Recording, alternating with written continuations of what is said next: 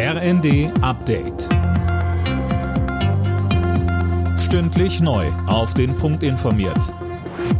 Ich bin Dirk Jostes. Guten Tag. Im Streit um eine Äußerung von Kanzlerin Merkel hat das Bundesverfassungsgericht der AfD Recht gegeben. Merkel hatte auf einer Auslandsreise in Südafrika kritisiert, dass der FDP-Politiker Thomas Kemmerich mit Hilfe der AfD zum thüringischen Ministerpräsidenten gewählt worden war. Die Vorsitzende Richterin Doris König sagte. Mit dieser in amtlicher Funktion getätigten Äußerung hat die damalige Bundeskanzlerin die Antragstellerin in ihrem Recht auf gleichberechtigte Teilhabe am Prozess der politischen Willensbildung verletzt. Regierungsmitglieder dürfen, wenn sie in Wahrnehmung ihres Amtes handeln und dabei mit dem Amt verbundene Ressourcen in Anspruch nehmen, mit ihren Äußerungen nicht einseitig Partei ergreifen und so auf den politischen Meinungskampf einwirken.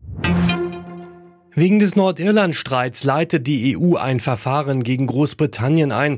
Brüssel spricht von Vertragsbruch. Außerdem bedrohe das Vorgehen den Frieden in Nordirland. London will Zollkontrollen für britische Einfuhren nach Nordirland abschaffen und damit die Brexit-Verträge einseitig ändern. Die befürchtete Corona-Sommerwelle ist bereits Realität. Das hat Gesundheitsminister Lauterbach in der Rheinischen Post gesagt. Sönke Röhling, die Infektionszahlen sprechen da auch eine klare Sprache. Ja, die steigen wieder deutlich, vor allem im Norden und Nordwesten. In Schleswig-Holstein und Niedersachsen haben wir zum Beispiel eine 7-Tage-Inzidenz von über 700. Das macht Lauterbach große Sorgen. Der positive Sommereffekt der vergangenen Jahre bleibt diesmal jedenfalls aus. Grund dafür ist die sehr leicht übertragbare aktuelle Virusvariante und dass es kaum noch Vorsichtsmaßnahmen gibt.